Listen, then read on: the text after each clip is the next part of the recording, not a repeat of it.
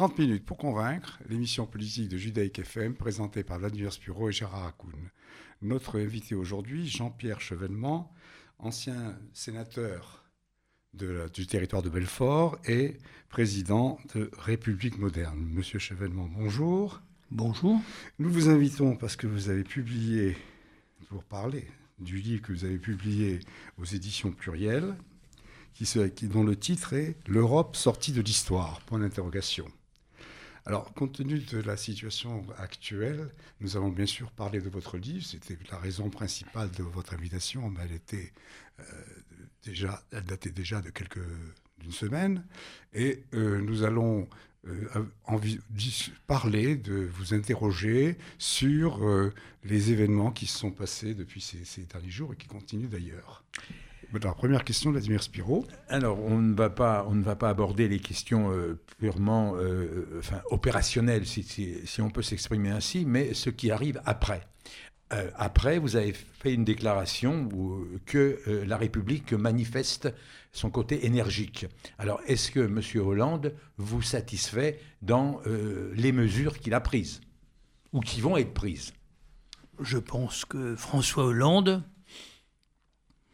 a eu une réponse qui était provisoirement à la hauteur de la situation, étant donné bien entendu que la perspective à plus long terme mérite d'être éclairée. Mais j'approuve ces mesures, y compris euh, l'état d'urgence, qui ne doit pas se prolonger indéfiniment, mais qui permet en tout cas un certain nombre de mesures, perquisitions administratives, différentes mesures de contrôle, euh, dont je pense qu'elles sont nécessaires car le pays est frappé et il doit euh, pouvoir se défendre.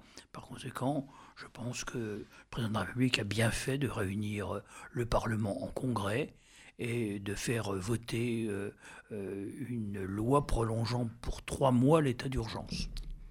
Et comment considérez-vous la possibilité d'une révision de la Constitution pour, euh, qui modifie par l'article 16 et l'article 35 pour introduire un article qui permettrait euh, d'aller à, à un état d'urgence, si vous voulez, sans avoir à subir les pesanteurs de ces différentes euh, réunion.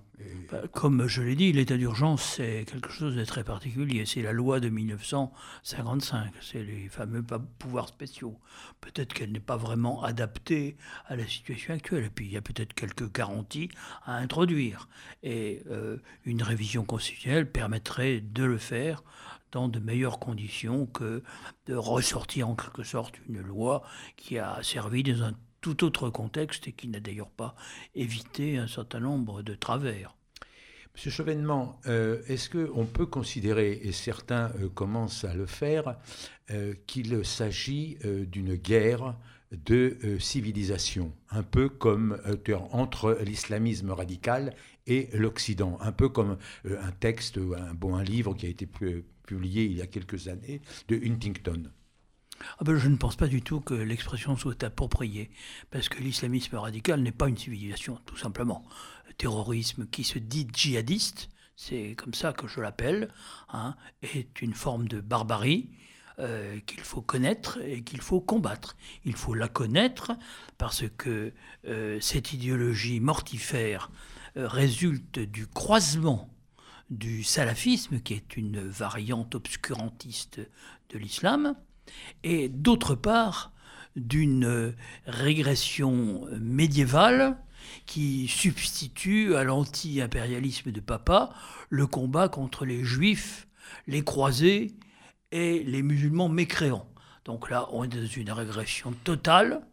Euh, c'est un obscurantisme fanatique il faut le combattre, il faut éradiquer ce terrorisme en sachant que pour l'éradiquer, laisser l'ancien ministre de l'Intérieur que je suis vous parler, euh, il faut l'isoler de la population. Hein, il faut isoler les terroristes. Eh bien, il faut que la population les rejette. Et c'était plus facile quand on avait affaire à des groupes euh, d'énergumènes coupés de toute réalité sociale, comme par exemple Action Directe, les Brigades Rouges, euh, la fraction armée rouge en Allemagne, car la classe ouvrière française, italienne, allemande n'était pas derrière eux. Là, nous avons affaire à des fanatiques, mais il y a derrière un terreau. un terreau qui est à l'intersection des conflits du monde arabo-musulman et de ce qui se passe dans la société française. Disons que la société française est fragile, mais je trouve qu'elle réagit bien et j'ai confiance dans la réaction euh, euh, de, de nos compatriotes, car ils se sont rassemblés autour de la nation et de la République. Vous les voyez qui chantent la Marseillaise, qui euh, montrent le drapeau français et qui ne se laissent pas aspirer dans un cycle de haine, de vengeance, qui serait euh, ce que René Girard appelait la violence mimétique, et qui serait vraiment aller au-devant de ce que souhaitent les terroristes. Hein. Donc je pense qu'il y a un certain sang-froid qui s'est exprimé, et je crois qu'il faut ce sang-froid pour répondre à ce défi, qui est un défi de long terme. Ce terrorisme djihadiste, il est là malheureusement pour encore longtemps. Donc il faut le combattre, mais il faut le combattre avec des vues claires, avec des principes solides, car c'est la seule manière de l'emporter vraiment. Je crois que le défi, il est pas seulement policier et militaire accessoirement, politique bien sûr, il est aussi moral. Par conséquent, c'est, je dirais, euh, euh, à chacune et à chacun d'entre nous que ce défi est lancé à tous les Français quels qu'ils soient, quelle que soit leur euh, religion, y compris les musulmans, qui devront trier le bon grain de livret. Enfin, ils sont placés pour le faire. Hein, ils ne peuvent pas accepter cette déviation horrible qui ne ressemble pas à l'islam ouvert, tolérant qu'ils préconisent. En tout cas, c'était le texte de la résolution euh, euh, lue dans toutes les mosquées de France à l'initiative du Conseil français du culte musulman.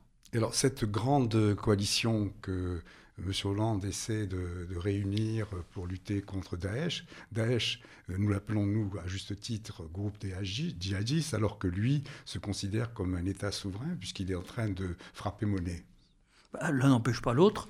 Je dirais, euh, euh, en effet, ce terrorisme djihadiste s'est emparé d'un assez vaste territoire. Il est né en Irak, il faut le rappeler, et il est né dans la région occidentale de l'Irak, dans la région sunnite. Après la destruction de l'État irakien vraiment à courte vue la dissolution de son armée, de son administration, de sa police. On s'est trouvé avec un gouvernement majoritairement chiite. Les chiites n'avaient jamais gouverné l'Irak et la politique sectaire du gouvernement al-Maliki a offert en quelque sorte les sunnites de l'ouest irakien à Al-Qaïda. C'est le général Petreus qui a repris l'affaire en main, qui a détaché les tribus sunnites de Al-Qaïda, mais la réélection de al-Maliki au moment où les Américains quittaient l'Irak en 2011 a permis à Daesh euh, d'apparaître avec euh, al-Baghdadi, euh, la proclamation du califat, et puis la poussée de Daesh, notamment dans la région de Mossoul, qui a entraîné la déroute de l'armée irakienne. Donc c'est là que Daesh a pris naissance. Il s'est étendu ensuite à la Syrie, à la faveur du vide qui s'était créé euh, à, l'est de, la Syrie. Mais vous voyez que des groupes se réclament de, de, l'État islamique en Libye, euh, au Yémen et dans beaucoup d'autres endroits. C'est une marque. Il faut comprendre que nous vivons dans un monde qui est le monde d'Internet. C'est un monde virtuel, interconnecté. Et euh, c'est une marque qui fédère, y compris des groupes qui ne sont instrumentés qu'après coup. Et on le voit bien en France. Ce sont des gens venus de Syrie qui ont perpétré ces attentats en s'appuyant sur des cellules dormantes qui existaient dans la société française, mais dont d'ailleurs les membres... nés en France ou de, nature, ou de nationalité française, et qui ont vécu, qui ont suivi aussi l'école de la République. Ou vivant en Belgique. Disons que les principaux étaient quand même euh, euh, en Belgique et euh, ont été à l'école de la République. Disons que il y a un processus de radicalisation qui est intervenu, qui, à un certain moment, euh, quand on a étudié les profils, touche bien souvent euh, des délinquants qui croient, euh, après avoir rencontré un, imam salafiste, trouver un chemin de rédemption. Et par conséquent, s'abandonnent à ce qu'ils croient être le djihad, est en fait une pente meurtrière. Donc ces processus de radicalisation sont bien étudiés maintenant, ils sont connus. Disons que c'est un embrigadement sectaire qui les précède. Alors avant, avant, il y, a, il y a, de tout. Disons que Abdeslam, par exemple, le Belge qui tient une brasserie dans la banlieue de Bruxelles, c'est pas un déshérité. Koulibaly avait un diplôme, un bac pro de technicien informatique. Il avait un boulot et 2000 euros par mois. C'était pas damné de la terre. Et quand on fait la comparaison avec ce qu'est la vie de beaucoup de jeunes dans leur pays d'origine, bah, ils vivent beaucoup mieux. Ils bénéficient quand même, comme vous le dites, bah, de l'école, qui malgré tous ses défauts accueille sans une once de racisme tous les élèves, d'où qu'ils viennent. Ils bénéficient d'une protection sociale qui est parmi l'une des plus élevées dans le monde bénéficie aussi de logement social. Alors on peut dire qu'il y a une trop grande concentration dans certains quartiers, puisque vous savez que 40% des jeunes nés de l'immigration habitent des US, des zones urbaines sensibles, qui ne sont quand même pas tout à fait des ghettos. Quand même euh, dire les choses telles qu'elles sont, euh, mais euh, qui quand même concentrent trop des populations euh, qui, euh, euh, mises ensemble, et quand ils ont le sentiment justifié ou non, et il est quelquefois justifié de se heurter à certaines discriminations, finissent par développer un certain nombre d'idéologies qui, en résonance avec le contexte international, aboutissent finalement à ce syncrétisme bizarre que j'essayais de vous décrire tout à l'heure entre le salafisme, c'est-à-dire une euh, variante obscurantiste qui a été portée par le wahhabisme, c'est-à-dire l'idéologie du royaume notre séoudien. Notre allié hein, d'ailleurs. Hein, euh, qui était au départ l'allié des Américains, je vous rappelle le pacte du Kinsey en 1945 et qui est notre allié depuis la guerre du Golfe de 1990, puisque avant, nous avions pour principe de favoriser plutôt dans le monde arabo-musulman les facteurs de modernité. Donc à partir de 1990, effectivement, nous sommes venus au secours de euh, l'Arabie saoudite qui aurait peut-être pu euh, euh, s'en passer parce qu'il y avait une solution politique qui était possible. Hein. Donc euh, voilà, il est trop tard pour revenir sur les erreurs commises, mais ces erreurs ont euh, ouvert la, voie au terrorisme euh, djihadiste sunnite.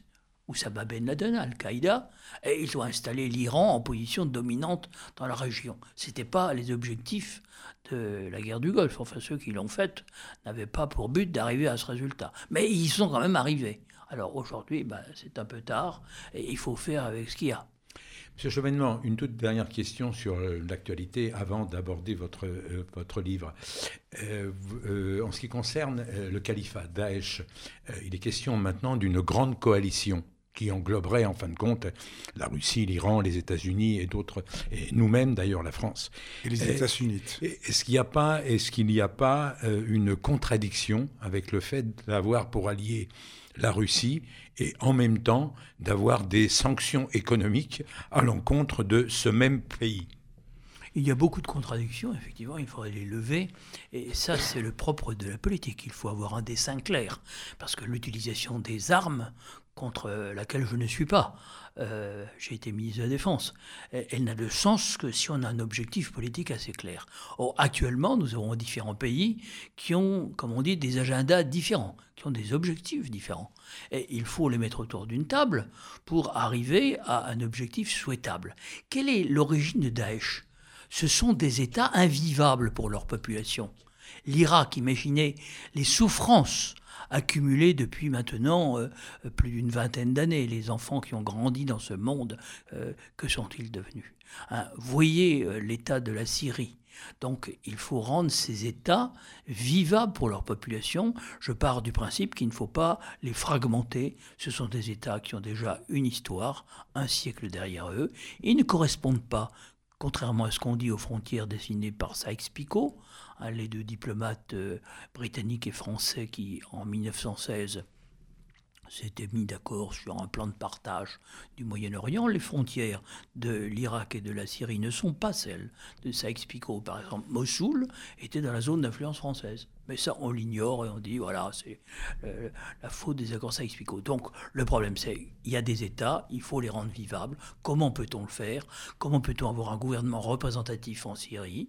Et comment peut-on avoir un Irak fédéral où les euh, sunnites se sentiront quand même euh, chez eux, à l'aise, avec une partie des revenus pétroliers qui correspondent à peu près à la part de la population irakienne qu'ils représentent, soit 20%.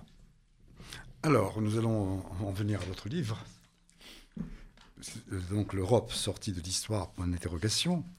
Vous, vous faites une comparaison, enfin non, vous, montrez une continuité entre ce que vous appelez les deux mondialisations, c'est-à-dire celle qui précédait la guerre de 14 et celle qui, qui l'a suivie dans les, années que nous connaissons. Et vous, vous montrez qu'il y a un fil conducteur qui va jusqu'à aujourd'hui et que si on veut comprendre la situation d'aujourd'hui, il faut s'arrêter sur ces deux mondialisations et en particulier sur la première, celle de la guerre qui a dégénéré en Première Guerre mondiale. Absolument. C'est la mondialisation sous l'égide de la Grande-Bretagne, car euh, une mondialisation même libérale ne se passe pas d'un patron. Et le patron, à l'époque, c'est la Grande-Bretagne avec l'Empire britannique, qui agit aussi euh, pour le compte des autres Européens en liaison avec eux. Mais disons que c'est l'époque de l'hégémonie britannique. Et une des raisons de la Première Guerre mondiale vient de ce que l'Empire britannique voyait avec crainte, la montée de euh, l'Allemagne impériale, de Guillaume II, et en particulier ses armements navals mais aussi son renforcement terrestre, qui euh, fait qu'à un certain moment, euh, l'Allemagne a décidé une guerre préventive pour desserrer l'étau qu'elle prévoyait de voir se créer entre la France et, la Russie, au moment où la Russie aurait doublé la capacité de ses chemins de fer. Donc on peut analyser le processus politique qui a dégénéré au mois de juillet 1914 comme une guerre préventive déclenchée par euh, euh, Guillaume II, Bethmann Olweg, euh, l'état-major allemand, pas le peuple allemand qui lui-même croyait se défendre contre la Russie, mais avec le prétexte d'une menace russe et sans prendre garde que la Grande-Bretagne n'accepterait pas non seulement le viol de la neutralité belge, puisqu'il s'agissait de contourner les défenses françaises par la Belgique pour éliminer d'abord la France avant de se retourner contre la Russie, mais l'Angleterre ne pouvait pas plus accepter en 1914 que l'Allemagne domine le continent, pas plus qu'elle ne l'avait accepté de Napoléon un siècle auparavant. Hein, dans le cadre de sa politique de, de divider ut impera, se diviser pour régner, et puis euh, voilà, ben, l'Angleterre est rentrée dans la guerre et a donné son caractère mondial à cette guerre, entraînant les États-Unis en 1917 à la suite d'erreurs commises par euh, l'état-major allemand qui a coulé des bateaux euh, américains. Lusitania. Hein, et, le Lusitanien avant. Donc voilà, c'est un processus fatal qu'on aurait certainement pu éviter, qui n'était de l'intérêt de personne quand on prend euh, ce qu'étaient ces grands États européens, euh, l'Allemagne, la Russie, la France, la Grande-Bretagne, en 1914, qu'on voit euh, le rôle qu'ils jouent aujourd'hui sur la planète, on se dit que décidément, cette guerre a été une guerre funeste qu'il aurait fallu éviter. Les responsabilités, évidemment, sont, sont multiples. Enfin, elles sont quand même concentrées dans une poignée de décideurs, euh, notamment à la tête du Second Reich. Hein, il faut le dire parce que c'est la réalité, mais on ne peut pas comprendre tout cela sans la modification de l'équilibre des puissances dans les 30 ou 40 années qui ont précédé 1914. Monsieur Chevènement, il y a un long euh, paragraphe dans votre livre sur euh, la monnaie unique, je veux dire l'euro. Euh, vous, êtes, vous êtes très critique à l'encontre de cette monnaie. Vous parlez même de l'abandon de la souveraineté nationale dans le fait de l'avoir acceptée. De la souveraineté monétaire, c'est évident. C'est pour ça que je l'ai combattu à l'époque, après avoir lu le traité de Maastricht, euh, je dirais que, voilà, mon sang n'a fait qu'un tour. J'ai vu ce que ça allait signifier, c'est-à-dire euh, la stagnation de l'économie européenne, et particulièrement française, notre décrochage industriel, et puis euh, notre perte de souveraineté dans tous les domaines. Hein. il faut quand même bien voir qu'aujourd'hui, on se réveille avec les attentats du, 13 novembre. Et on se rend compte que les gens se resserrent autour de la nation.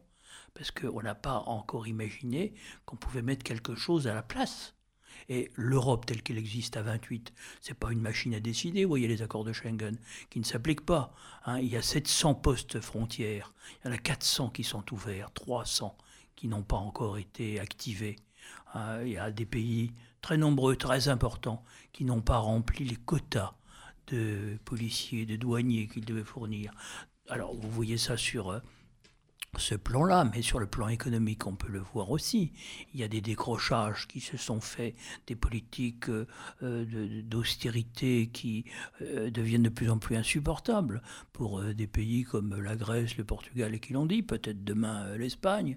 Hein. Donc je pense que si on laisse s'accumuler le nombre des chômeurs, qui sont 3 millions à temps plein et 5 millions, toute catégorie en France, ben, on récolte évidemment un terreau qui est euh, plus ou moins explosif.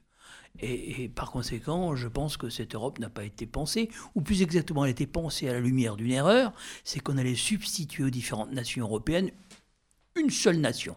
Or, ce n'est pas ce qui se passe. La citoyenneté hein hors sol, vous, vous Citoyenneté hors sol, ben, regardez les Belges, hein, entre Flamands et Wallons, voilà euh, un siècle et demi et même un peu plus qu'ils existent. Hein. Ils n'ont pas encore réussi à faire une nation. Et nous, on pense que l'Europe, elle va faire une nation entre les Lituaniens, les Portugais, euh, les Grecs, les Irlandais, les Français, les Allemands. Non, on peut faire une Europe confédérale, une Europe euh, appuyée sur la démocratie, mais pas une Europe où on délègue tous les pouvoirs à des instances non élues, qui peuvent être la Banque Centrale Européenne, la Commission Européenne, la Cour de justice, hein, et qui décident en quelque sorte en dehors de nous. Ça, je pense que les peuples ne l'accepteront pas. Et il faut par conséquent non pas casser l'Europe, mais rebâtir l'Europe, la refaire, la réorienter, revenir à des principes simples, c'est-à-dire euh, le principe de la démocratie chaque peuple est responsable de ce qui le concerne. C'est ce que dit d'ailleurs M. Monsieur, Monsieur Cameron en, Grande-Bretagne. Il n'a pas tort sur tout, il faudrait quand même l'écouter. Vous êtes, euh, pour, euh, vous êtes très gaullien et très gaulliste dans votre réflexion sur l'Europe. Vous êtes sur une Europe européenne. Je suis sur une Europe européenne, je suis sur l'Europe des nations, mais je n'exclus pas que les nations puissent déléguer certaines de leurs compétences dès lors qu'elles sont démocratiquement contrôlées, ce qui aujourd'hui n'est pas le cas. Hein, et il faudrait prévoir euh, euh, d'ailleurs une profonde réforme du Parlement européen pour euh, l'amener davantage en symbiose avec les démocraties nationales. Ça, oui, je pense que le général de Gaulle a été le grand pédagogue que la France a eu la chance d'avoir et qui lui a ouvert des horizons dans beaucoup de domaines. Je rentre de Chine, où j'étais il y a quelques jours, on se souvient en Chine que le Charles de Gaulle a été euh, le premier chef d'État euh, occidental à reconnaître la République euh, populaire de Chine en 1964. C'était prémonitoire. Les Américains l'ont fait, mais longtemps après. Et Charles de Gaulle a eu cette vision à long terme qui nous a manqué par la suite. Monsieur Chevènement, il nous reste deux minutes. Alors, une question, elle est très difficile à traiter aussi rapidement, mais on voudrait avoir votre avis. Quel avenir pour le couple franco-allemand? Vous, en, euh, vous écrivez d'ailleurs là-dessus. Oui, et je poursuis ma réflexion. Euh, j'ai rencontré un écrivain allemand de grand talent, Sloterdijk, euh, qui dit que l'avenir pour la France et, l'Allemagne, ce serait un certain éloignement. Entfernung, ou Entfremdung, je ne sais plus, Entfernung, je crois, puisqu'il parlait en allemand. Je ne pense pas que ce soit juste. Je pense qu'on ne peut pas faire autrement entre Français et Allemands que de s'entendre. Mais il faut se parler, et il faut se parler franchement. Disons qu'il y a trop de décisions qui ont été prises par euh, nos amis allemands sans aucune concertation, en matière énergétique, en matière de réfugiés, en matière de monnaie unique et de gestion de la monnaie unique. Et il y a un moment où il faut remettre les choses à plat. Mais il faut le faire dans un bon esprit, car euh, entre la France et l'Allemagne, la seule voie possible est celle du dialogue et de la compréhension, ce qui n'est pas toujours euh, facile parce que nous sommes deux peuples différents, mais en même temps il y a beaucoup à gagner à avoir cette compréhension de l'autre. Monsieur Jean-Pierre Chevènement, merci de votre participation à cette émission. Je rappelle que vous êtes, euh, ancien sénateur du, territoire de Belfort, vous êtes président de euh, la République moderne et que vous avez été ancien ministre de l'intérieur, de la défense. De l'école. Et, de, l'éducation nationale. De la recherche, de l'industrie, enfin de beaucoup Vous avez une longue carrière. C'était 30 minutes pour convaincre, l'émission politique de Judaïque FM présentée par Vladimir Spiro et Gérard Hakoun. Au revoir à tous, au revoir à toutes, à la semaine prochaine.